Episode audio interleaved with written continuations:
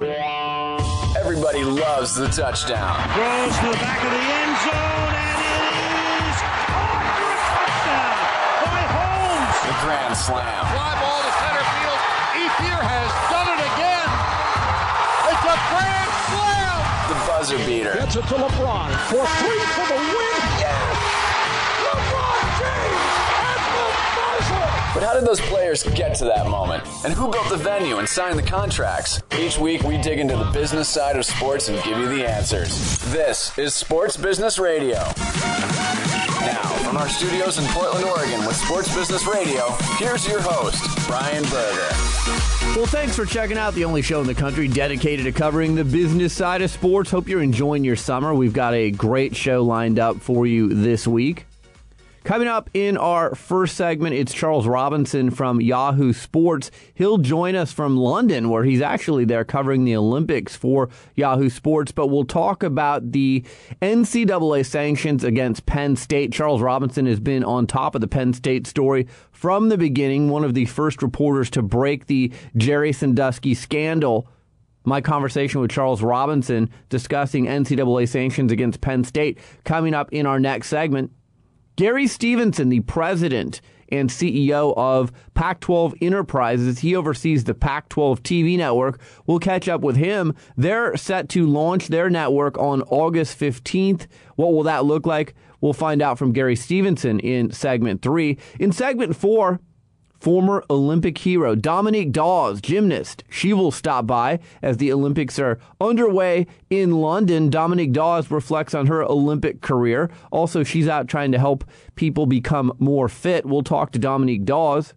After that, it's Damian Lillard, the rookie point guard for the Portland Trailblazers, co MVP of the Vegas Summer League off to a great start. He's going to get the reins as a rookie point guard of the Portland Trailblazers. Comes from a small school, Weber State. How did he go from Weber State, an unheard of, probably a second round pick a few months ago, to the number six pick in the NBA draft? We'll find out when we talk to Damian Lillard. Then we'll wrap up the show with Steven Jackson, Pro Bowl running back for the St. Louis Rams. He's a guy, really interesting guy, in addition to being a terrific running back for the St. Louis Rams. He loves architecture, he likes to travel, he's involved in film. Pretty diverse guy. We'll talk to Steven Jackson on today's show. Couple of other notes. Visit my sports business blog. Download the SBR podcast on demand. Just go to sportsbusinessradio.com. You can become our Facebook friend or follow me on Twitter. Those links also on the front page of sportsbusinessradio.com. I'm on Twitter at SB Radio. Coming up next, we get it started with Charles Robinson of Yahoo Sports. You're listening to Sports Business Radio. This is SBR. Back with more after this. Don't stop. Don't stop. Don't stop. It's the age of new media and citizen journalism. Everyone with a smartphone and a flip cam is a reporter, and everything is on the record. I'm Brian Berger, host of Sports Business Radio, and I team with former Nike executive Lee Weinstein to form media training company Everything is on the Record. With a combined 40 years of experience dealing with the media and helping our clients craft authentic messages, we'll help you navigate the tricky media landscape that exists today.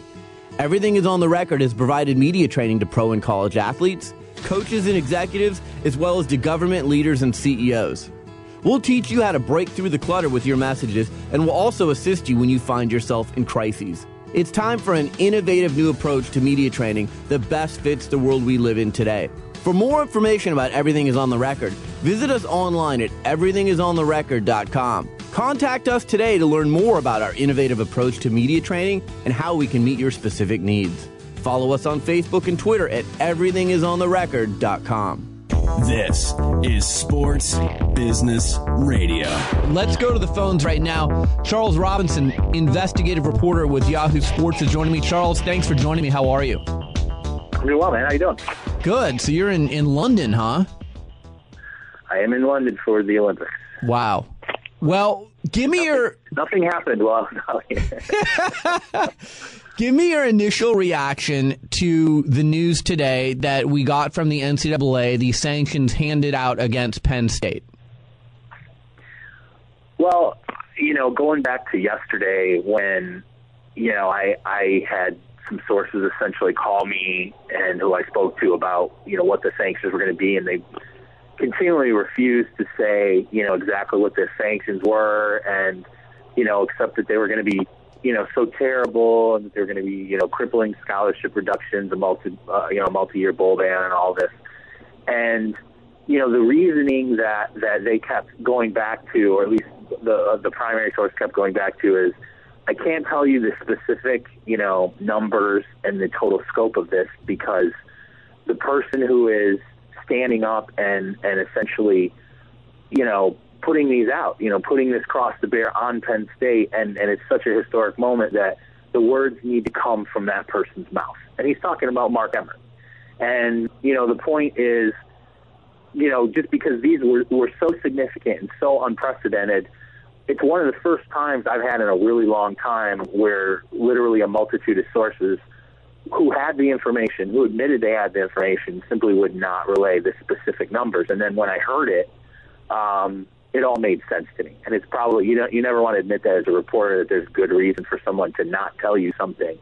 But I think when I heard Mark Emmert, you know, say those numbers, um, it's it really was staggering. I mean, I think that was probably the most accurate word I'd heard the previous day. It's it's as staggering as it could possibly be, and for for so many reasons, not just on the football field, but I mean even financially. I know you want to talk about a sixty million dollar fine and a number, you know, another thirteen or fourteen piled on by the the Big Ten when you remove that that revenue um, for a four year period. It's it's worse than that because this is something that is going to impact revenue streams uh, from alumni. This is something that's going to impact revenue streams from their marketing and their merchandising, you know, naming rights. I mean, a million different things.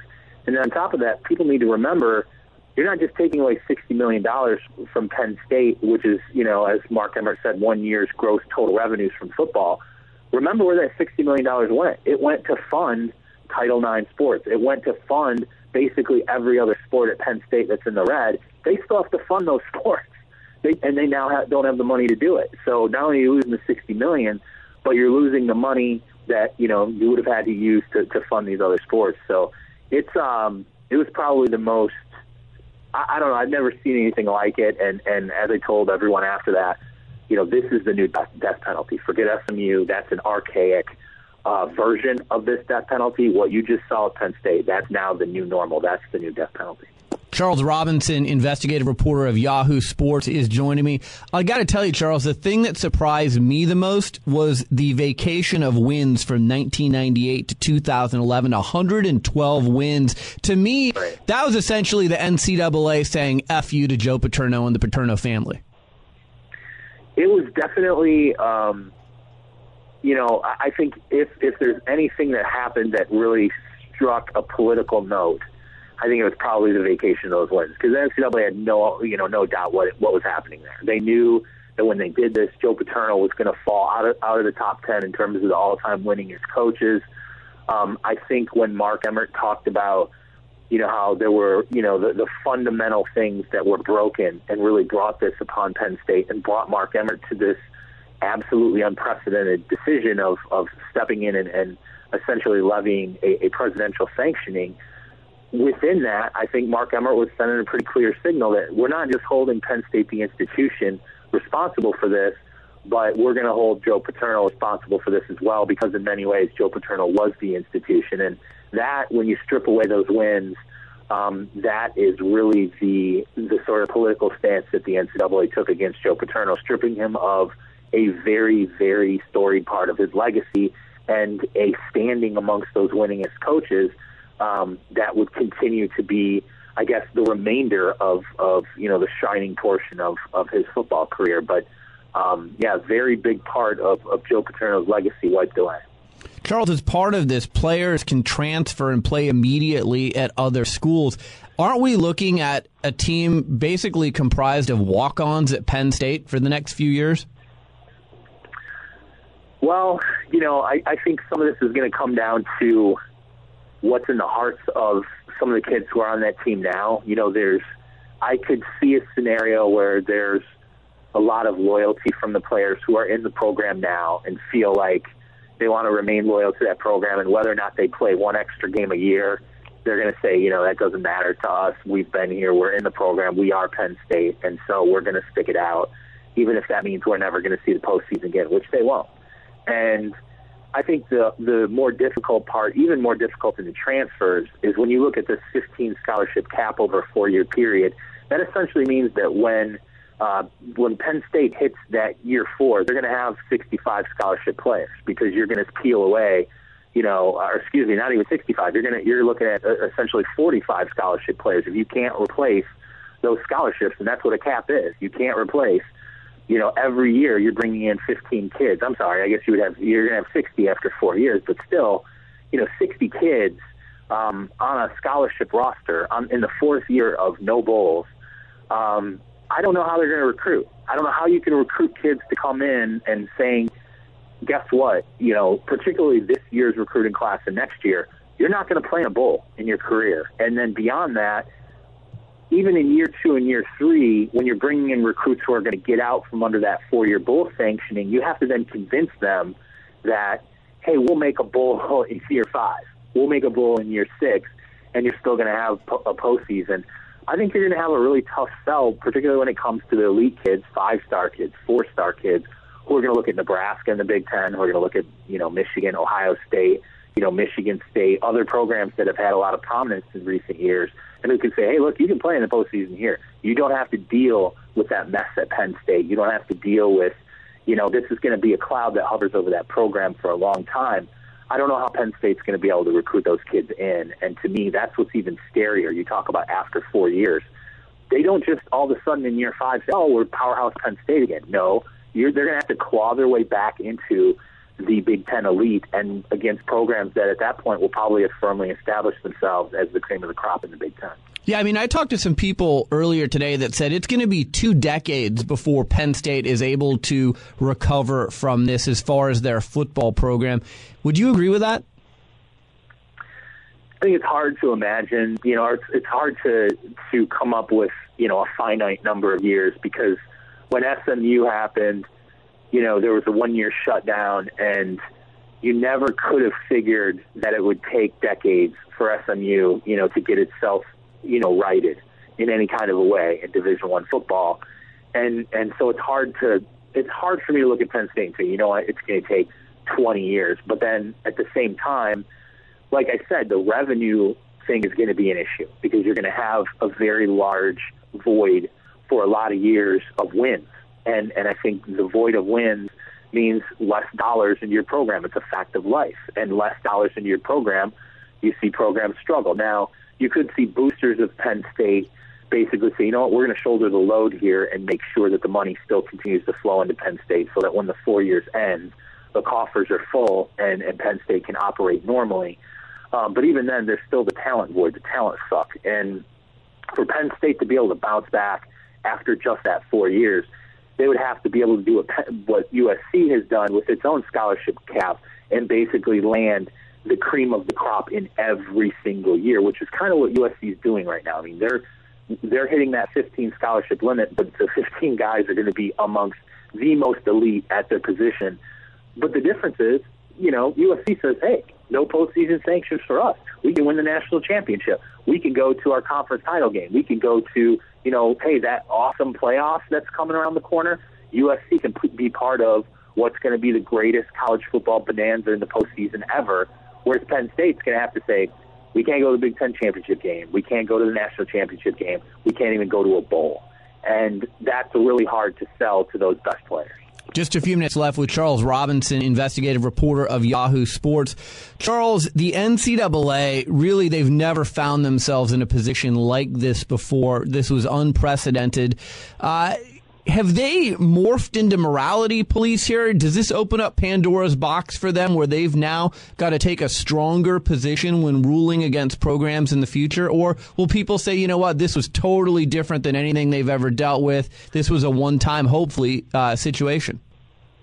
I, I think it's different, and here's why. Um, going back to SMU and talking about their, you know, death penalty versus what is essentially Penn State's death penalty – you had a situation at SMU where you were talking about garden variety violations, even if they were gross violations, they were still garden variety violations. You're talking about boosters paying kids. You're talking about, you know, some academic things. You're talking about things that happen on a fairly, you know, a, a, fairly, I don't want to say a significant level in college football, but a, a, it is a normalcy. There's a level of normalcy to those violations in college football. What happened at Penn State there's no normalcy to that. We've never seen anything like that. I have never seen anything like that almost in any sport, period. Um, and particularly to that level that we found out, you know, when, when all the facts came out. Um, so I, I think you're going to have the NCAA saying this was completely special, completely out of the realm of any type of normalcy with the NCAA. And that's why this action was warranted, beyond the fact that, hey, Penn State commissioned its own report.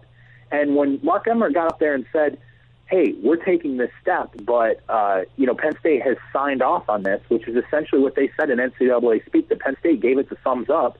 That's essentially a self-report as far as the NCAA is concerned. They said, hey, we want to do this to you. You're going to agree to it, and Penn State agreed to it, and the NCAA cited the report that Penn State essentially, um, you know, paid for itself. So, it everything about this even the investigative phase, the criminal phase, all of it was so out of the ordinary, so extraordinary that I could definitely see Penn State saying, you know what, we haven't, or the NCAA saying, we haven't opened Pandora's box. It was open for us for the first time ever, and and we simply, you know, took a stand. And I think if fans take anything out of this with the NCAA, at the very least, then you can take away this: Mark Emmert saw an opportunity to, I guess, seize the reins and and almost see a leadership moment from the Penn State or from from the NCAA from the top that the president never gets because it's so restrictive what the president can do in the NCAA. And I think he took that moment and said, you know what, I'm going to be the guy that steps forward and forces this.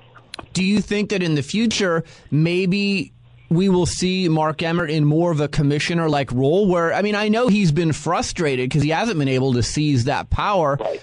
Do you think that in the future, maybe he's able to call the board of directors, the committee together more, or be given that power, a commissioner like power to make change? No, I don't. I don't think he wants to do it. You know, I don't think it's. You're right. I, I think Mark Emmert definitely has been frustrated. I think he doesn't like how slow the pace is for a lot of things. I think he was really disappointed when that two thousand dollar a year stipend for athletes was struck down. Um, but at the same time, I think he knows he's not seeking. You know, he's not seeking I, I guess to draw political, you know, uh, uh, sort of a line politically, he's not seeking the ability to run off the war anytime he wants and then get the backing later. I don't. I, I don't think that's what he's doing here. I think he said, look, it's an extraordinary moment that calls for extraordinary measures. I'm going to be the guy that's going to step up and do this, despite the fact that I'm going to face flack you know, doing it. I'm going to do it. And the reason I don't think he's going to do that in the future is we may never see another Penn State in the future. We may never see it during his term. And beyond that, he's got an enforcement staff at the NCAA that's paid to do a job. And believe me, I don't think there's any doubt that that enforcement staff would look at Mark Emmert and say, "What are you doing? You know, we're we're we're supposed to go through a process. We have bylaws." We have a certain methodology set up to, to operate, and you're now circumventing all of that what's the purpose of having an enforcement staff if you're not going to use it? Last question for you. You know more than anyone out there because you're dealing with scandal in collegiate sports every day that so many of these universities operate inside of a bubble. They live in their own world. They think that they're uh, exempt from punishment. Do you think what happened today sends a loud and clear message to other universities, all the way up to the president and the board of directors, so that nothing like this ever happens again? Or do you think that there will still be programs that say, you know what, winning is what takes precedence over anything else? I think that when it comes to something like the Jerry Sandusky situation, um, you know, when it comes to any level of criminality, and we're, we're talking about things that go beyond Jerry Sandusky, and, you know, we may even see a chilling effect when it comes to, you know, athletes getting arrested, you know, coaching, you know, coaches getting involved in, in really unsavory situations. I think, at least from a moral standpoint, I'm sure you're going to see more colleges, uh, universities, more chancellors, more presidents sit up in their seat when there is a quote unquote moral controversy involving their, their program. And I'm talking about, I'm not talking about paying players. I'm not talking about so and so got a car. You know, I'm talking about, you know, assault. I'm talking about, you know, battery. I'm talking about Lawrence Phillips dragging his girlfriend down a flight of stairs I think you know we're now entering you know an era of the NCAA where you're probably going to see more people in power positions sit up and go, you know what, we're not going to just yield to a coach when it comes to a player doing this or a coach, you know, a coach being involved in this. In certain situations, I think you will see college presidents take a little bit more of an active role when they feel like a, a, a morality line has been blatantly crossed. Charles, thank you so much for taking the time to join us from London. I know you're going to be busy out there with the Olympics. People can follow you on Twitter at Charles Robinson. Any other places where they should follow your great work? Uh, we have uh, Yahoo Sports OLY. Uh, Yahoo Sports OLY is where I will be posting uh, constant Olympic uh, Twitter updates since I got yelled at it for being a spoiler on my on my regular account. well, best of luck to you over there. Be safe, and uh, we'll talk to you when you get back. Keep up the great work, and thank you again for taking the time. Absolutely. Thanks for having me, Brian. Podcast this show and any other past SBR episode at sportsbusinessradio.com. Back with more SBR after this.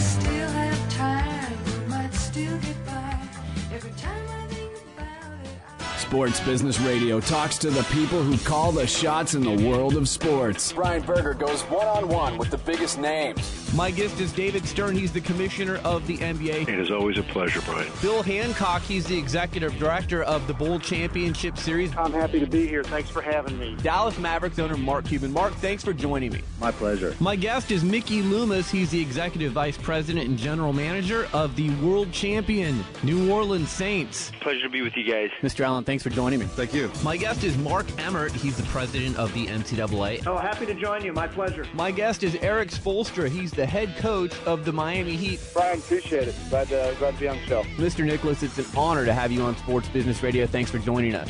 My pleasure, Brian. Visit sportsbusinessradio.com and subscribe to our free iTunes podcast. Follow us on Facebook and Twitter and stay connected to the business side of sports only with Sports Business Radio. Back to Sports Business Radio with Brian Berger. We are scheduled to be joined shortly by Gary Stevenson, the president of the Pac 12 networks. Pac 12 Enterprises is what they call it officially. All the digital realm, the TV realm. They're going to launch nationwide August 15th. More than 40 million subscribers across the country will have unmatched access to the Pac 12 conferences, including every football and men's basketball game. I'm excited about it. There's going to be seven networks. So there's a national channel, and then there's regional channels. There's Pac 12 Los Angeles, Pac 12 Arizona, Pac 12 Washington, Pac 12 Oregon, Pac 12 Bay Area, and Pac 12 Mountain. And then there's the overall channel, the national channel that will feature the football games and the basketball games. I'm joined now by Gary Stevenson, the president of the Pac 12 network. Gary, how are you? Great, Ryan. How are you? I'm doing really well. I'm sure you're a busy guy. August 15th is the launch date for the network. How's everything coming along? Well, we're rocking and rolling. You know, not only we uh, launching one national network, but we're also uh, launching six regional networks and a digital network on August 15th. So, so uh, we're going fast and furious here, getting ready. And talk about the man and woman power behind this. I imagine you've had to hire a lot of people and put people in different places. How's that process been? Well, I started on September the 7th, and I was the first employee. Uh, we have 100 now. When we launch on August 15, we'll have a, a 120. Uh, and really, when you do something on a short timetable like this, my job is to be a coach, and great coaches uh, go out and get great athletes. So my job has been to go around and recruit people that have done this before in each area. Uh, and I can tell you, the, the group of people that we put together, their experience, have done it before, and so uh, so we're we're we're getting ready. I mean, obviously we're going 100 miles an hour, but we're getting ready, and uh, I'm, I have complete confidence that uh, that people are going to like what they see. Now, you made a deal today with the NCTC, the National Cable Television Cooperative. Tell us about that deal. Well, the NCTC is is a, is an organization that that really serves as a co-op. So similar to say the Pac-12 conference that takes the television rights of the universities, and then we go we go uh, uh, make an agreement with ESPN and Fox. It's similar in the world of of cable, where where a lot of small to mid-sized cable companies put all their their uh, their their rights together, and then they they negotiate. So the co-op, the NCTC, negotiates on behalf of all of these different systems around the country. A lot of them, which quite frankly are are in our geographic footprint. So the what the agreement does is it takes care of all the economic and non-economic terms we we sign that agreement and then we send out launch forms to the different systems uh, around the country, and, and then they, they sign up, and a lot of them will be carrying our networks. Now, Gary, I know you've got deals with Comcast, Time Warner Cable, Cox Communications, and the Bright House networks. You don't have deals yet, as I understand it, with DirecTV and the Dish Network. How are those conversations coming along? We don't. You know, the the uh, those four cable companies, which which which actually really put us in business last year, they pass 40 million homes. There's about there's, there's right in the neighborhood of 100 million homes in this country, and they pass 40 million homes. And there have been very very few launches like ours where you have that much distribution at the beginning. Now we add the NCTC, and we are in constant conversation with the satellite distributors, the telco distributors, uh, and so what, what I would say is we're cautiously optimistic, uh, and I only say cautious because I'm only 50% of the equation. But what carries the day, Brian, is great content. I mean, fans want to see great content, and what we bring to the table with our networks is great content. We'll have over 35 football games. Uh, in the first four weeks of the season, we'll have every Pac 12 team on our networks. We'll have three of the four home openers for the new coaches. Uh, we'll have Oklahoma State at Arizona in week two. We'll have Houston at UCLA in week three. We'll have um, Cal at USC. USC will likely be the number one team in the country with the Heisman Trophy ho- hopeful Matt Barkley. So that kind of programming and that kind of content is what usually carries the day, and that's why I'm cautiously optimistic because fans want this, and you know, generally in today's world, because fan have fans have options. If fan fans want it, they typically get it, and they seek it.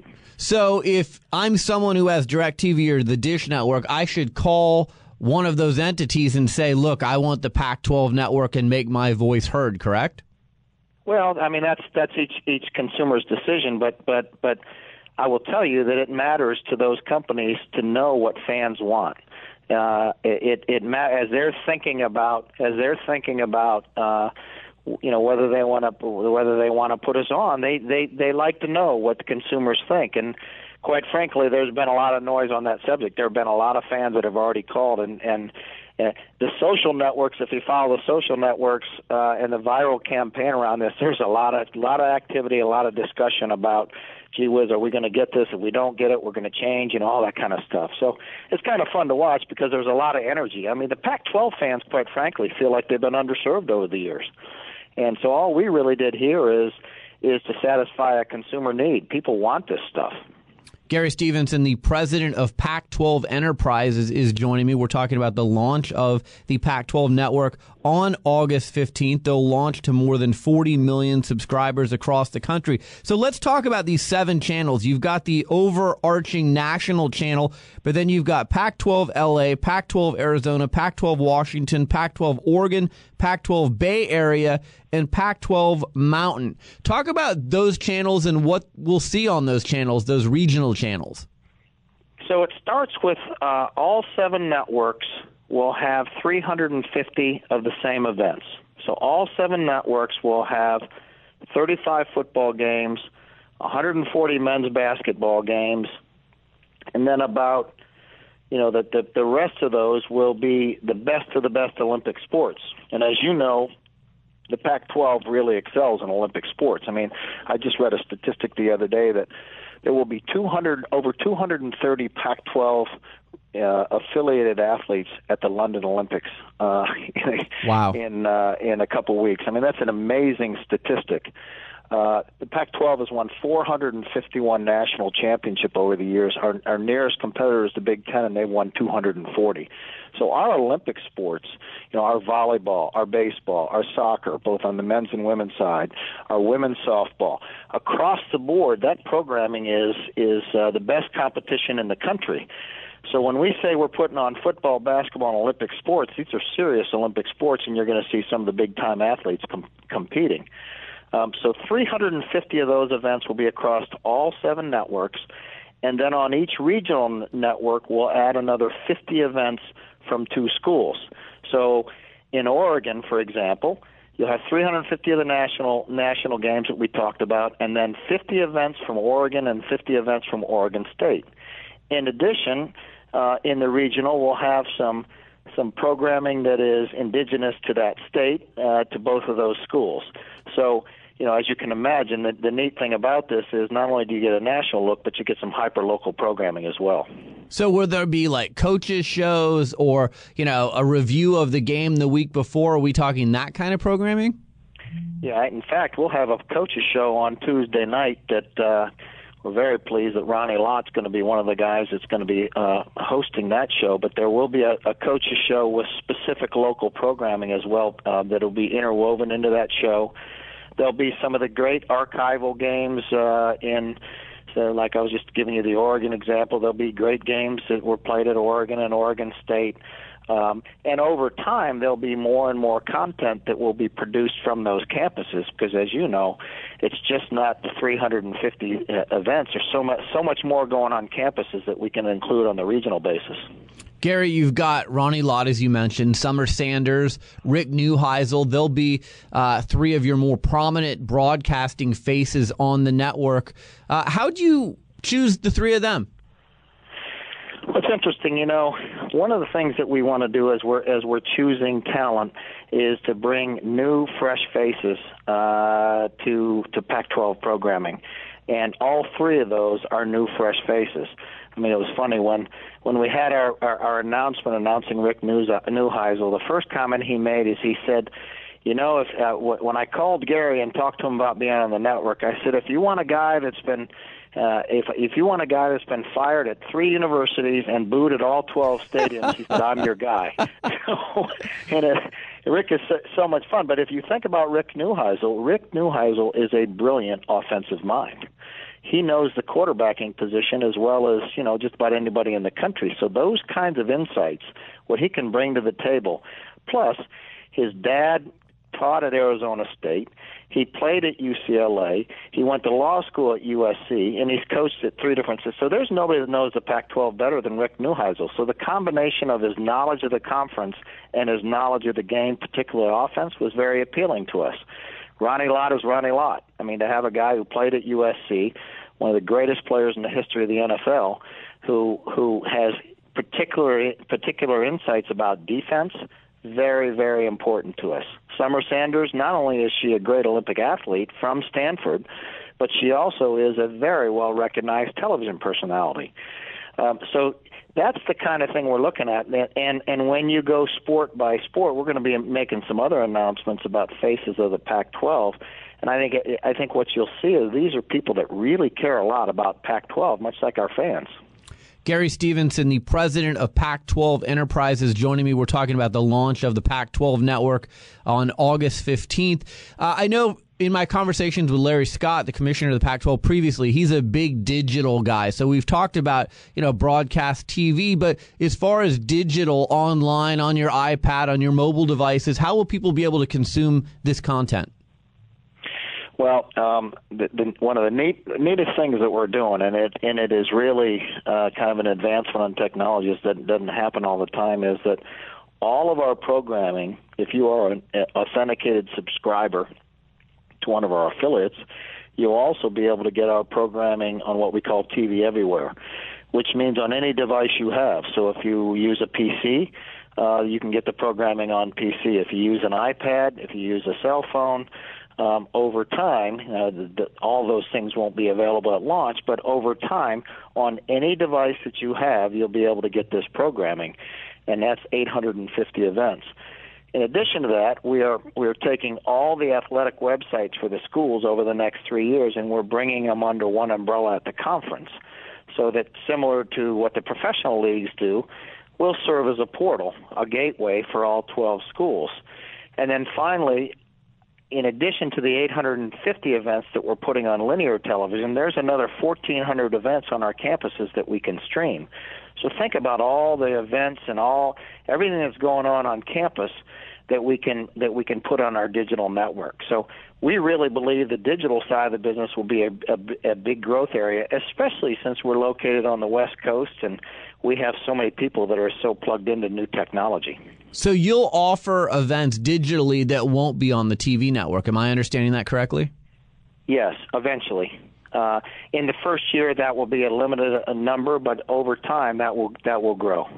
And let's talk about people. I know one of the other you talked about Pac 12 fans feeling underserved. I think some of the Pac 12 athletes and coaches have felt like, hey, people on the East Coast think that we're driving around in covered wagons and they don't know what we're doing out here. What kind of exposure will the network have on the East Coast? Who have you done deals with out there so that the Pac 12 gets its right exposure to the New York media and some of the powerful media on the East Coast? Well, the agreement that we have with the with the four cable companies that we talked about uh, really uh, gives interesting coverage. So in the in the home market where the schools are, it will be on basic cable. In the states where our schools are, but outside of the home market, it will be on what we call digital basic. Outside of the, the states where the Pac 12 conference is, it's likely to be offered by the cable companies on sports tiers. But then, you know, when we think about satellite and the telcos and the kind of business model they have, it's conceivable down the road with them that we could have much broader distribution outside of the six states. So uh, we think that if you're a, if you're a Duck fan in New York City, uh, you'll have a, an opportunity to get this programming. Uh, not only not only on your television, but also on your digital uh, on your digital devices. So it's similar to if we here in Oregon wanted to watch the Big Ten network, we can do that. It'd be the same for them being able to watch the Pac 12 network. Is that correct? That's exactly right. What about social media? I know that you've been uh, good at utilizing social media channels to get word out. Uh, do you plan on pushing little video clips out on social media? How will you utilize so- social media to uh, promote your programming? Well, social media will, it, it's not like we're going to use that as kind of an add on or just an ad hoc. I mean, social media will be social by design. Uh, if there is a, a, a particular in a, in a younger audience, as we all know, people don't just watch sports anymore. They want to participate in sports.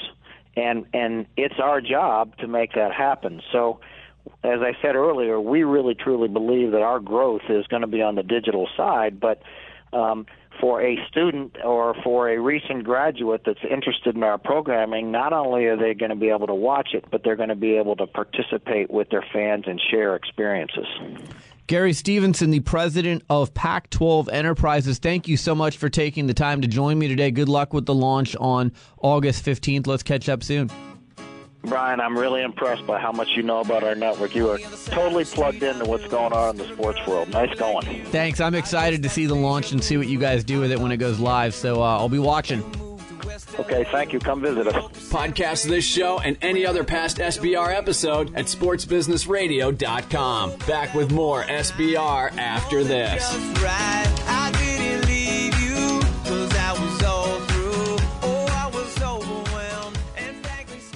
Hi, this is Brian Berger, host of Sports Business Radio. It's no secret that we're battling a tough economy these days. It's more difficult than ever for companies to position their brand in a unique way and reach their target audience. Sports Business Radio can help you though. Sports Business Radio is syndicated in markets nationwide. Our popular podcast is regularly rated in the top 100 business news podcasts on iTunes and has listeners around the world. But our radio network and podcast aren't the only places your company will receive exposure when you join our family of sponsors. We'll also give you exposure via sportsbusinessradio.com and at our new Sports Executive Speaker Series events, which feature a conversation with a key decision maker from the world of sports in front of a live audience. And best of all, we can expose your product to the big name guests that appear on our show. We'd love to have you on our team. Please contact me at brian at sportsbusinessradio.com sportsbusinessradio.com or at 503 701 2215 if you're interested in becoming a sponsor of Sports Business Radio. The website is sportsbusinessradio.com.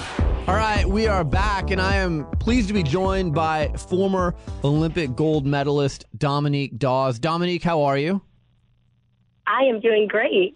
Thanks so much for taking the time to join us. Uh, so, the Olympics are coming up in London, and I watch these gymnasts, and I know that they spend so much time preparing for this big moment. When you were spending 18 years dedicating yourself to gymnastics, what would a typical day be like for you? Because I don't think many people know the sacrifices that the gymnastics uh, athletes are making. Well, I don't know what these athletes are definitely doing, but I remember when I was younger, you'd wake up early, you'd train two hours in the morning, and then again, you would train about four or five hours at night, and you're doing that about six days a week. Um, I know they are preparing very uh, long hours in the gym for London, and I'm cheering for them every step of the way, and I, I do envision that they're going to win gold. Yeah, that'd be fantastic. I know that you're doing a variety of things uh, post gymnastics career. One of them is you're a spokesperson for Hormel Natural Choice Raising Little Champions. Give us a little bit of information on uh, that program. I know you're trying to help people eat better.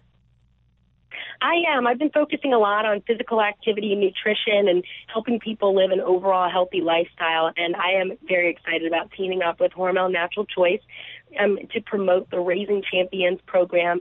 And it's all about educating moms to better to feed their children more healthier foods. Hormel Natural Choice is a great line of deli meats that's all natural, no preservatives, and more importantly, it tastes great, and I love it. And I understand the importance that parents, not only mothers, but fathers, have on their young kids, and it's important that they're positive role models you know, when it comes to their, their nutrition. So I think it's important that parents understand that their kids are modeling every single thing that they do and every single thing that they say. And if you want your kids to eat right, you got to make sure that you're a daily example of it. Dominique, I'm a dad of a seven and a half year old, and I just got her eating salad on a regular basis, so I'm feeling really good about that. Oh, good. And so, were you, are, how were you able to do it? Like, did you make sure she was watching you eat healthy foods as well? Yes, she was watching me eat healthy yeah. foods, and then a lot of it. I'll be honest with you, uh, it was the right salad dressing and some of the other things that you put on the salad, but it's still a very healthy salad when it's all said and done. Mean, and that's good to hear, and that's a great first step. And you know, I've actually been traveling around for nearly 16 years giving motivational talks, and I always tell parents that the number one answer that, that I get from kids about who their role models are, it's not Tiger Woods, it's not Michael Jordan, it's not a, a celebrity out there, it's mom or dad. And so I think when parents really do recognize that they, they're the ones truly that are shaping their children, you know, we're going to be a little bit more conscious of, okay, what am I showing my child in regards to, to the importance of physical activity and or good nutrition. Olympic gold medalist Dominique Dawes is joining me. Dominique, I know you mentioned earlier you're part of the Let's Move initiative, so you're working closely with uh, the First Lady and the President's Council to help promote uh, healthy activity. Talk about that a little bit. Yes, it's been an honor. For about two years, or about two years ago, the president appointed myself as well as Drew Brees uh, to be co-chair of the President's Council on Fitness, Sports, and Nutrition. And with that role, we work closely with the First Lady to help promote the Let's Move initiative, which is all about combating childhood obesity. Today, we live in a day and, a day and age with uh, one in three young kids are overweight or obese. And a lot of that has to do with living a sedentary lifestyle and eating unhealthy food. And so the fact that I get to work with the First Lady on, on a cause that's so important and is shaping our young people to live healthier lifestyles and give, give them good habits while they're young that they can carry into their adult years uh, has been a highlight for me and definitely something I'm passionate about doing. Yeah, it's really amazing. I mean, I've done some work around this type of thing too, and uh, obesity is such a big epidemic in our country right now, and it has such a ripple effect with medical costs, with uh, people dying way too young. But uh, it's great to see you're out there doing this work because we're kind of in this uh, video game uh, sit in front of a screen era. And I remember when I was growing up, you just came home from school, you put your books down, and you went out and played, and you did healthy activity. Now kids are planting themselves in front of screens, and that's not very healthy for them. You know, it's not very healthy, but we are uh, one of the one of the uh, great jobs that I did with the First Lady not too long ago is turning uh, television or computer screen time into active time, and so it's great that a number of uh, companies in the industry of gaming have recognized there's a positive way that they can turn their games into something that's active and positive for kids, and so something like, and I'm not particularly promoting this, but a lot of people know about it, is Wii Fit. You can do that as a young kid, and it's fun. It uh, it builds up your energy. It gets you physically active, and the cool thing about it, it can be a family affair. Families are always looking for positive things to do, to have good quality time together. And what better way to do that than if you're playing games and video games already, or in front of the computer screen, to do something that's going to be using your body and it's going to be a lot more positive in the long run. Dominique Dawes is my guest, former Olympic gold medalist gymnast. For people who haven't been an athlete in the Olympics, when you're walking through for opening ceremonies, when you're competing, what kind of a thrill is it? I'm sure it's unlike anything that we can imagine. Well, you know, I will say this as an Olympic gymnast because the uh, because gymnastics usually starts in day one or day two many of the gymnasts do not walk in the opening ceremonies. So I am very sad to say that at all three of my Olympic games, I was unable to to walk uh, with the other athletes. Uh, but I will be there in London this year. Uh, not necessarily walking, but I will be there as a part of the president's delegation, and I'll at least be able to sit and enjoy it from the stands.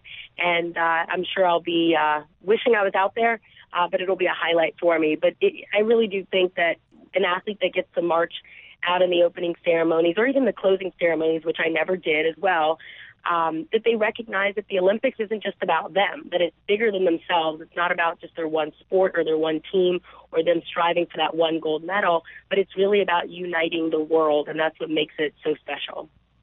Dominique, when you were competing, you know, you've spent all this time practicing and getting ready for these big moments in the Olympics. How stressful is that? Because I've said, you know, whether you're sitting over a, a, putt like Tiger Woods or you're hitting free throws at the end of the game, I think being an Olympic competitor is more stressful than any of those other moments.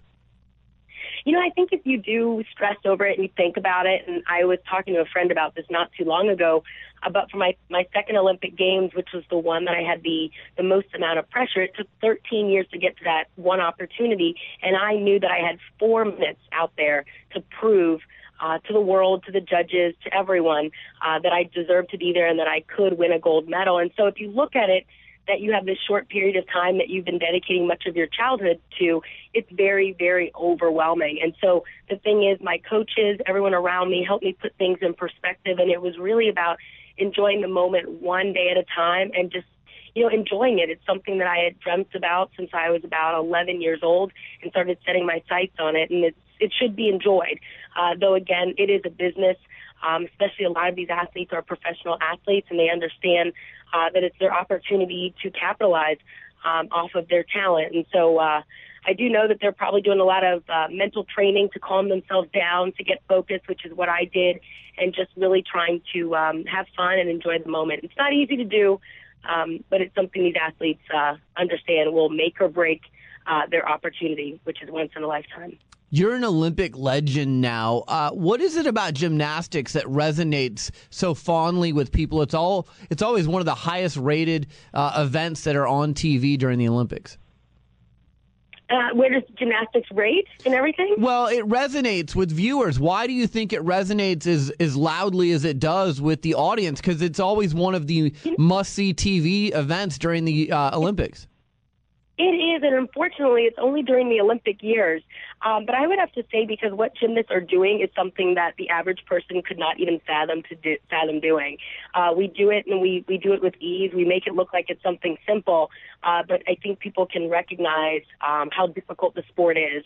And I always tell people that I believe gymnasts, female and, and I think more so male gymnasts, pound for pound are the toughest athletes out there. Um, throughout my life, I've known a number of professional athletes. I always get a kick out of conditioning with them because there's so many conditioning moves that I can do that they can't even move their body in the proper position to do, or flexibility moves for that matter. And it's always funny to watch, and they're like the top professional athletes out there, and they struggle doing some of the conditioning moves that I've done since I was 10 years old. And so I think it's such a popular sport because it's amazing what these young girls and what these young guys are doing. Before I let you go, uh, where can people go to learn more information about Hormel Natural Choice Raising Little Champions? Well, I would just tell people to go to their, their local grocery store and pick up the Hormel Natural Choice product line. Um, like I said earlier, the deli meats are definitely my favorite. There are no preservatives, all natural, and it's a healthy way to feed your children and to fuel your children, not only for maybe their gymnastics practice, but for their long days in school, or if they're training and they're a musician. Whatever it is, they need healthy energy. It was something that I focused on when I was a young athlete. It wasn't just about training in the gym the uh, five to seven hours a day. It wasn't just about mental toughness. It was also about how I was fueling my body. And I do believe Hormel Natural Choice is the best way to go. Dominique Dawes, former Olympic gold medalist gymnast. Uh, I watched you and admired your career, and uh, keep up the good work. I'm glad you're out there uh, promoting healthy lifestyle, and I really appreciate you making the time to join me. Thank you. I appreciate it as well. Stay in the know at sportsbusinessradio.com. Podcasts, blogs, and more. SBR will be right back.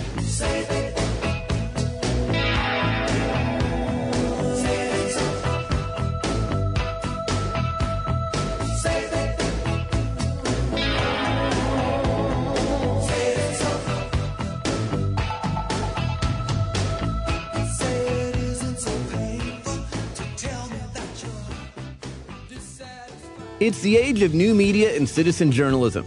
Everyone with a smartphone and a flip cam is a reporter, and everything is on the record. I'm Brian Berger, host of Sports Business Radio, and I team with former Nike executive Lee Weinstein to form media training company Everything is on the Record. With a combined 40 years of experience dealing with the media and helping our clients craft authentic messages, we'll help you navigate the tricky media landscape that exists today. Everything is on the record has provided media training to pro and college athletes, coaches and executives, as well as to government leaders and CEOs. We'll teach you how to break through the clutter with your messages, and we'll also assist you when you find yourself in crises. It's time for an innovative new approach to media training that best fits the world we live in today. For more information about Everything is on the Record, visit us online at everythingisontherecord.com. Contact us today to learn more about our innovative approach to media training and how we can meet your specific needs. Follow us on Facebook and Twitter at everythingisontherecord.com. This is Sports Business Radio. All right, we are back, and I will be joined uh, momentarily by Damian Lillard, the point guard of the Portland Trailblazers. He was the number six pick out of Weber State in the recent NBA draft. Damian Lillard joins me now. Damian, how are you? I'm good. How you doing? Good. Thanks for taking the time to join me. I really appreciate it. Well, no problem, man. Thanks for having me. Hey, I loved your license to Lillard videos that you did leading up to the draft. I thought it was great storytelling, really showed your personality. Uh, what kind of a role did you have in producing those? Um, well, it was really like the, the people that I work with, um, with the agency that I signed with, and um, once I got to know them pretty well, they thought it would be nice for me to let the fans know, and a lot of the um, basketball fans in general get a better look at who I was as a person and um, all of the hard work that went into giving me the chance that I had to be drafted. And uh, it was more about that, just opening up to the fans. Yeah, you were working out hard in those. I watched some of your workouts and I was like, wow, this guy uh, has a great work ethic. I liked your work on the beach, and uh, I just thought it was great. Yeah, I mean, it's that's how I've always been. Um, I've always been that underdog, that overlooked guy, and um, a lot of people say they had the you know the toughest road or the you know they had to work harder and was overlooked, but that's really my life story. Um, starting from where I came from, um, I've always been that under the radar guy, and you know that hard work is what got me over the top, um, and now it's time to take it up another level. Yeah, Damian, talk about that. It seems like you play with a chip on your shoulders. Well, you should. You were a two two star prospect out of high school. People said you didn't face big enough time competition at Weber State. They doubted you leading up to the draft, but lo and behold, you're the number six pick by the Blazers in the draft. Maybe just talking about constantly having to prove your critics wrong. Yeah, um, when you have so many doubters and people, you know, have a knock on you every single time, you know, you have a little bit of success. Um, it just keeps you motivated. You know, it's more wood on the fire, as I like to say, and you know that's that's where I thrive under. You know that type of that type of uh, environment where I have people doubting me, people don't think I belong, and you know that's that's when I'm my best. So um, it's another one of those situations now where some people feel like they don't know how well I adjusted and get in the game because I played in the Big Sky, but I'm confident enough to know that I'll be fine. Damian Lillard, point guard of the Portland Trailblazers, is joining me. Uh, as a boy, you learned how to play basketball at your grandmother's house. There was a tree there that helped you perfect your shot. Tell me that story. Um, well, it was I wasn't old enough to go to the park around the corner by myself because I grew up in a dangerous area, and um, when my cousins weren't around, there was a tree uh, in the front yard, and it was shaped like a basketball hoop. And um, I would go out there and I would just shoot on it. And I would shoot on it all day. and sometimes me and my cousins would play a whole game on it, like it was a real court. And um, you know, they cut the tree down. And then uh, my grandpa he started to bring home milk crates, and uh, the guy next door would cut out the milk crates and nail them up on the telephone pole. And then I started to shoot on the crates on the telephone pole, and you know, I just went from there. So, how old were you before you uh, were able to start shooting on a on a regular basket? I bet by that time your shot was pretty darn accurate. Yeah, I mean, it was when I got to about the sixth grade. My shot was better than most kids my age, just because I was used to not having a backboard and shooting in a square hoop, and you know what I mean, with a messed up ball. So once I got in a good gym and on you know real court, it was like, man, you know, I, I had played in normal gyms, but it was like I would be in a, on a team and I'd play like on a Saturday, one game, and then I'll be right back to my milk crate or my tree. So, um, you know, it was just good to finally get in the gym all the time and always have access to one, and um, I think I just appreciated it more. Yeah, I bet. So now, when you get to go to the Blazer practice facility whenever you want and shoot baskets, uh, you probably have an appreciation that some other people may not. Yeah, I actually stopped by there last night. Um, after we got done with everything, I went over last night and just shot around. Um, me and Meyer just, you know, we just shot around, and it was, you know, you just, it's just one of those things that you appreciate more when it because you you remember when it wasn't there. So.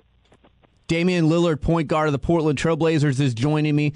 Damian, your college coach said this about you. He said he's got impeccable character and impeccable values, and those things were from his parents. Tell me about your parents, Houston and Gina, and how they helped make you into the man that you are today.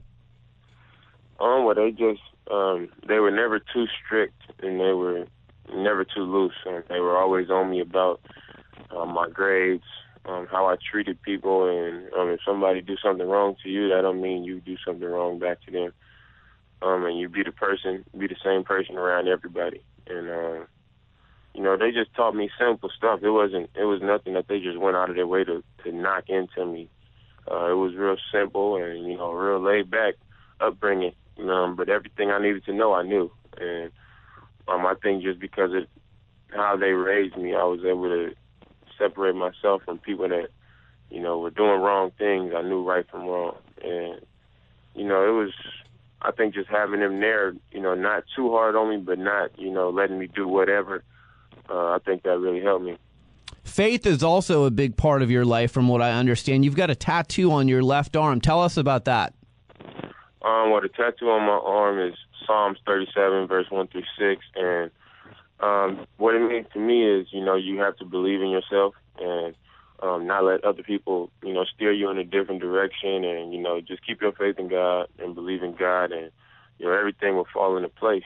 And, you know, I've always been doubted, and, you know, people have always tried to create doubt in my mind. So I feel like having that, I felt like it was significant to my story. And, uh, I felt like it was worthy of being on my body.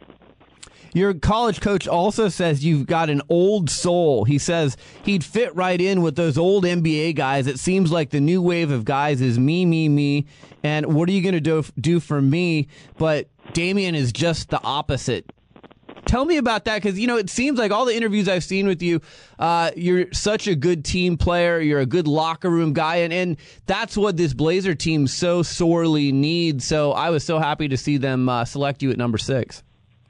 Um, well, I, like I said, growing up, um, I had a lot of cousins, and they were all mostly older than me. And you know, all my boy cousins are um, 26 to 30 right now, and you know, I was always around them. So you know, just being around that level of maturity before you actually get there. Um, if you want to hang with those with the big boys, you got to be able to behave yourself like the big boy. So, um, just being around guys that were older than me all the time, and being with my dad uh, I kind of, you know, borrowed their their mindsets and their attitudes. Um, especially my dad. Um, he's exactly like me, quiet. Um, I say what I need to say and to get my point across. And um, I'm a loyal kid, and you know, I'm I'm always going to be a high character person. Um, I don't change with with who's around me. Uh, I'm always myself. So uh, I think just having that foundation really made me into the person that I am.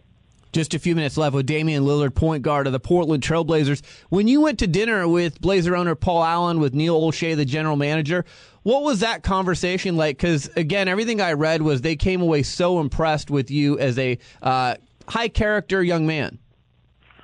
Um, it was just you know conversation. Uh, I think they just they asked me questions, um, but it was it wasn't really basketball related. They just wanted to get to know me better as a person and um, I asked questions, and um, I thought we got to know each other pretty well.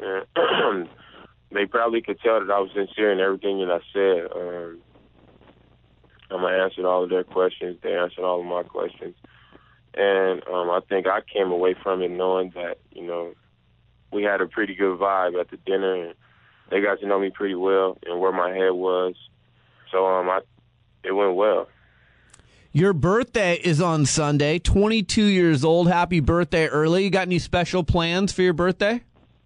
Um, I'll be playing my first summer league game, I think. Um, nice. I'm so I'm so I'm so excited to to actually be playing in the NBA and to be in the summer league and um, you know everything that's come with this whole process. I'm so excited about it, man. That it overshadows my birthday. Um, so that's a pretty good way to spend your birthday playing an NBA game, right? Yeah, it is. Last question for you. Uh, you're on Twitter at Dame underscore Lillard. Uh, you like tweeting. I, I follow you, and uh, you've got some good things to say.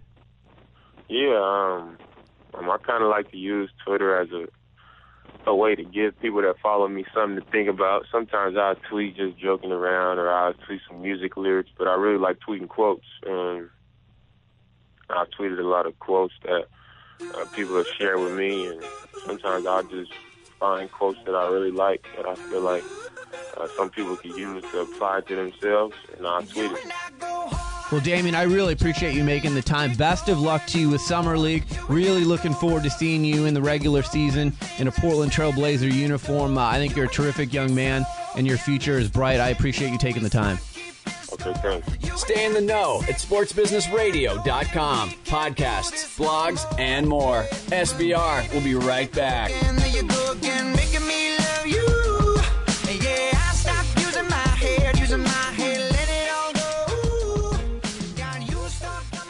Sports Business Radio talks to the people who call the shots in the world of sports. Brian Berger goes one on one with the biggest names. My guest is David Stern. He's the commissioner of the NBA. It is always a pleasure, Brian. Bill Hancock, he's the executive director of the Bowl Championship Series. I'm happy to be here. Thanks for having me. Dallas Mavericks owner Mark Cuban. Mark, thanks for joining me. My pleasure. My guest is Mickey Loomis. He's the executive vice president and general manager of the world champion New Orleans Saints. Pleasure to be with you guys. Mr. Allen, thanks for joining me. Thank you. My guest is Mark Emmert. He's the president of the NCAA. Oh, happy to join you. My pleasure. My guest is Erik Spoelstra. He's the head coach of the Miami Heat. Brian, appreciate it. Glad to, glad to be on the show. Mr. Nicholas, it's an honor to have you on Sports Business Radio. Thanks for joining us.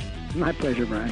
Visit sportsbusinessradio.com and subscribe to our free iTunes podcast. Follow us on Facebook and Twitter and stay connected to the business side of sports only with Sports Business Radio. This is Sports Business Radio. All right, joining me now on the phone is Steven Jackson of the St. Louis Rams. Steven, how are you? I'm doing good. How are you? Good. Thanks so much for taking the time. I really appreciate it. Oh, no problem. I'm glad to be a part of this, and thanks for having me. So you just got back from London. I saw that you uh, tweeted out some pictures. You were there to promote the NFL game taking place between the Rams and the Patriots in October. How was that experience for you? That was a great experience. The UK fan base is uh, growing rapidly. They have a uh, understanding of the game of football a lot more than I even assumed that they would. Um, they follow football very closely via um, Sky Sports that's there in London or you know over the internet. But it's amazing to see at the pep rallies and at the press conferences the number of jerseys you know from all their favorite players and favorite teams that was represented. So it was very exciting. You know, I can't wait. And then I saw that you talked about architecture. If you go to your website at sj39.com, you're a big, uh, you appreciate fine architecture. Where did that come from? Actually, in high school, I went to a school that was a trading school that, not on top of our standard education, we learned to trade. And I studied drafting there, so I became an auto AutoCAD um, coordinator and learned how to use the software there, a technician. And from that, uh, my love for architecture grew, and I went on to Oregon State to continue my studies in the in the field. So my love and appreciation of architecture goes way back to earlier years in, in life, where just being able to draw something and have it come to life is just amazing. Who are some architects that you admire? Well, I have a, I have I'm, my appreciation for now architecture is growing because now that I'm able to travel the world and see some of the architecture outside of not only the U.S but also uh, Las Vegas because you know we have a lot of replica things here. Right. And so it, it, it's it's been cool to see that um, certain certain things were where they became inspired by. But Frank Lloyd Wright is one of my favorites, and other other architectures. Um, I have one that's local um, that is just amazing as well. So it's not so much my appreciation on world renowned kind of things, but it's just the tediousy, the hours, the accuracy, the the creation, all that is what I more have appreciation for. St. Louis Rams running back Steven Jackson is my guest. Steven, I love following you on Twitter at SJ39. Uh, I love following your travels. I loved the pictures of uh, Machu Picchu. Geez, I've always wanted to go there when I saw the pictures that you took there and posted on Twitter. Plus, you post some great behind the scenes video and, and images. Uh, why are you so into Twitter? I think social media is a great outlet um, for anybody, but especially um, people that's in entertainment or in the public light, you're, you're able to be more intimate and more close and personal with your fans, and you don't have to depend on certain outlets trying to um, get your message out. I, I definitely believe in um, being able to speak for myself, define who I am, and also allow my fans to know how appreciative I am for their support. You know, it's been it's been a great run so far, nine years uh, with St. Louis Rams, and through it all, despite the highs and the lows, my fans have been consistently behind me. Their engagement with me, I think, is probably second to none to any other athlete. And you know, they always ask for more, and I try to give them more. Well, you do a great job on your website, sj39.com. You've got a week in the life and you've got the off season uh, films with episodes.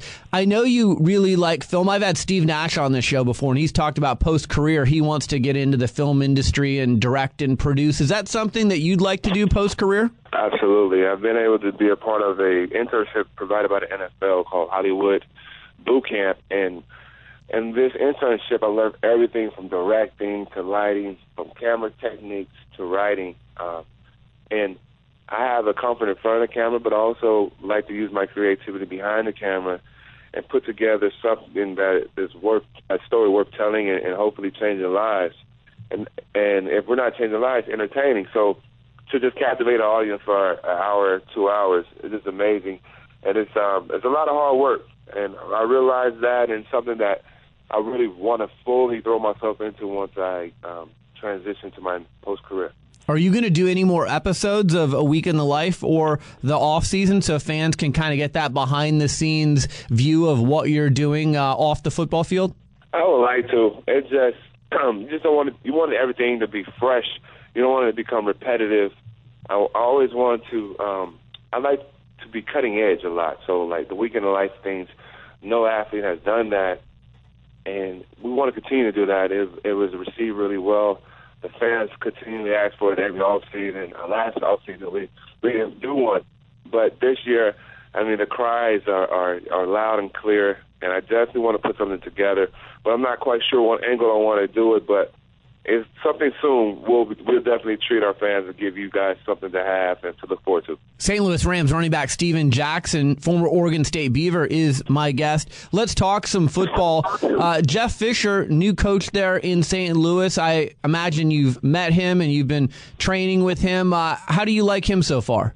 He's amazing. He's, he's amazing. I'm glad that we were able to get him. For a second, I was nervous. I thought the Miami Dolphins might uh, hire him before us, but he decided to come to St. Louis, and ever since then, it's been a remarkable transition. Everything is going smoothly, though. Coaching staff he's put together uh, from the young men that he's uh, brought in to add to addition to our roster have been some string of success. So, you know, hopefully we can continue this and hopefully turn this um, this winning, you know, turn us back into a winning franchise again because uh, he has what it takes, and uh, I'm liking and, and enjoying every bit of it so far. You hear from other players that he's a very good communicator. He's kind of a player's coach. He lets you know where you stand. Has that been your experience with him so far? So far, um, everything that you've heard and read about him is, has been so far really accurate. He does a good job of communicating, like, like uh, what you said earlier. He's definitely a player's coach, but he has he he, he has this great ability to uh, still command and still um, earn and, and respect and, he, and and some discipline as well. So he does a good job of allowing players to be who they are, but at the same time demanding of them and, and, and wanting them to be better. What are your individual goals for this upcoming season? First individual goal is to lead the NFL in rushing and I can't do that without leading the NFC uh, West, my division in rushing. I believe we have some very competitive backs in my division alone.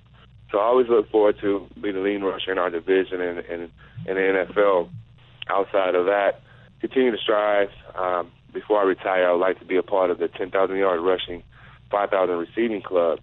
And if I'm not mistaken, I think only four others are part of that elite club. So those are my two goals. Those are my two main goals. One is a little bit more long term, but you know, keep at a good pace, continue to be steady, and continue to be just who I've been, the bell cow of the team. I feel I could achieve both. Just a few minutes left with Steven Jackson, running back of the St. Louis Rams. Steven, the average career span of a football player in the NFL pretty short. I think it's only like 2.3 years. You've been able to remain in the league for a long time, especially at a position that's as rugged as running back. What have you done to train and keep your body fit so you've been able to have a career as lengthy as the one you've had so far? The first thing is I have dedicated one of my rooms in my house to complete rehabilitation. So in that in that room, I have a cold tub, I have a hot tub, I have a, a hyperbaric tent where I sleep in at night, and soon as the game's over, or if I'm traveling for a game, I right away hop into uh, into that room and start rehabbing myself and nursing myself back to health. That's the first thing, you know. I never take anything for granted. I try to maximize 24 hours each and every day that I have to make myself better or keep myself at a at a um a, a, a health that I'm able to play week in and week out and put on a good show for everyone. So that's the first thing. And then I've changed my diet as of recently over the last two years. I realize as you get older, the pounds don't fall off as easy as they used to.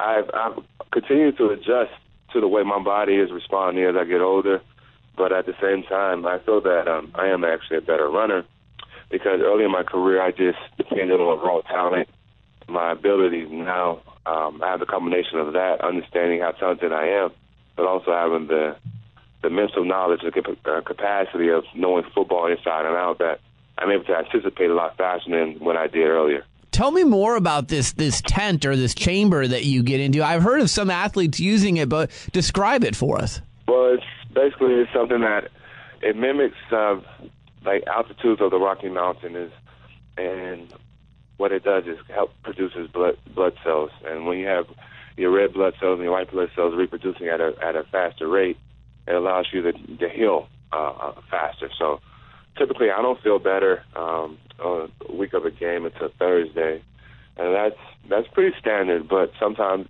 if you have a like a rough game, if you've had a tough divisional foe, you might not feel better till Friday night, Saturday. You got to get ready to do it all all over again Sunday. So the earlier I can feel better week in and week out, and when I use that tent, I feel like that helps. It gives me an edge on top of the tubs that I'm able to get a good week of practice, and I feel ready and prepared uh, for the next week. Steven, do you ever get a chance to catch up with the folks at uh, Oregon State? Do you still follow the football team and stay connected there? I do. I actually had a chance to visit the campus last off season, and I went back the last spring to talk to the to the team and try to cheer them up and you know give a little pep, um, a little motivational speak to them. But uh, I'm very proud of what the university, especially where we come from. Um, we don't have the luxurious um, history like other colleges, like especially guys that are in Gainesville, but we take great pride in being blue collar, and uh, we produce some great some great pros. Last thing I see on your uh, Twitter page, you're working with Rawlings and Football America. You're offering, uh, I guess, high school teams a chance to train with you. Uh, what's that about?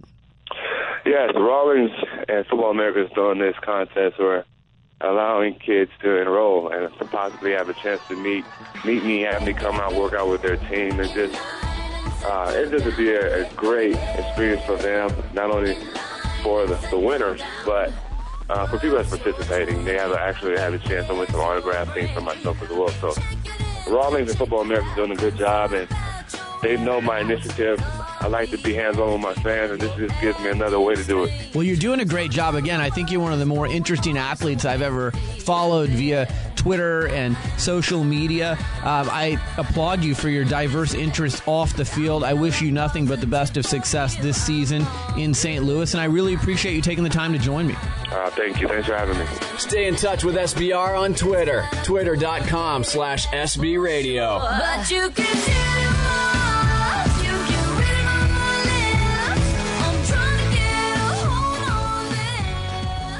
Hi, this is Brian Berger, host of Sports Business Radio. It's no secret that we're battling a tough economy these days. It's more difficult than ever for companies to position their brand in a unique way and reach their target audience. Sports Business Radio can help you though. Sports Business Radio is syndicated in markets nationwide. Our popular podcast is regularly rated in the top 100 business news podcasts on iTunes and has listeners around the world. But our radio network and podcast aren't the only places your company will receive exposure when you join our family of sponsors. We'll also give you exposure via sportsbusinessradio.com and at our new Sports Executive Speaker Series events, which feature a conversation with a key decision maker from the world of sports in front of a live audience. And best of all, we can expose your product to the big name guests that appear on our show. We'd love to have you on our team. Please contact me at Brian at sportsbusinessradio.com or at 503 701 2215 if you're interested in becoming a sponsor of Sports Business Radio. Back to Sports Business Radio with Brian Berger. Well, thanks for checking us out this week. Thank you to Charles Robinson of Yahoo Sports, Gary Stevenson of the Pac 12 Network, former Olympic gymnast Dominique Dawes, Portland Trailblazers point guard Damian Lillard, and St. Louis Rams running back Steven Jackson. Our podcast reminder you can catch our show on demand via podcast every week. Just click on the iTunes icon on the front page of sportsbusinessradio.com or go to iTunes, type in Sports Business Radio, and you can download our podcast every week. We'd love it if you post a review of our podcast on iTunes. Don't forget you can follow me on Twitter at SB Radio. For Brian Griggs, I'm Brian Berger. Have a great week, and we'll talk to you soon right here on Sports Business Radio. I've had enough. I'm not your property, it's from today.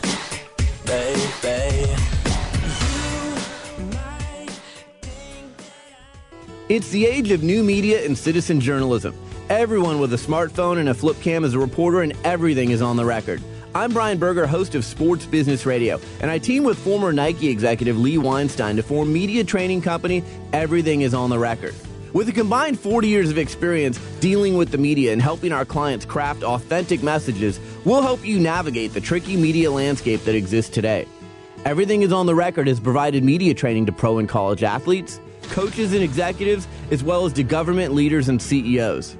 We'll teach you how to break through the clutter with your messages, and we'll also assist you when you find yourself in crises. It's time for an innovative new approach to media training that best fits the world we live in today. For more information about Everything is on the Record, visit us online at everythingisontherecord.com. Contact us today to learn more about our innovative approach to media training and how we can meet your specific needs. Follow us on Facebook and Twitter at everythingisontherecord.com.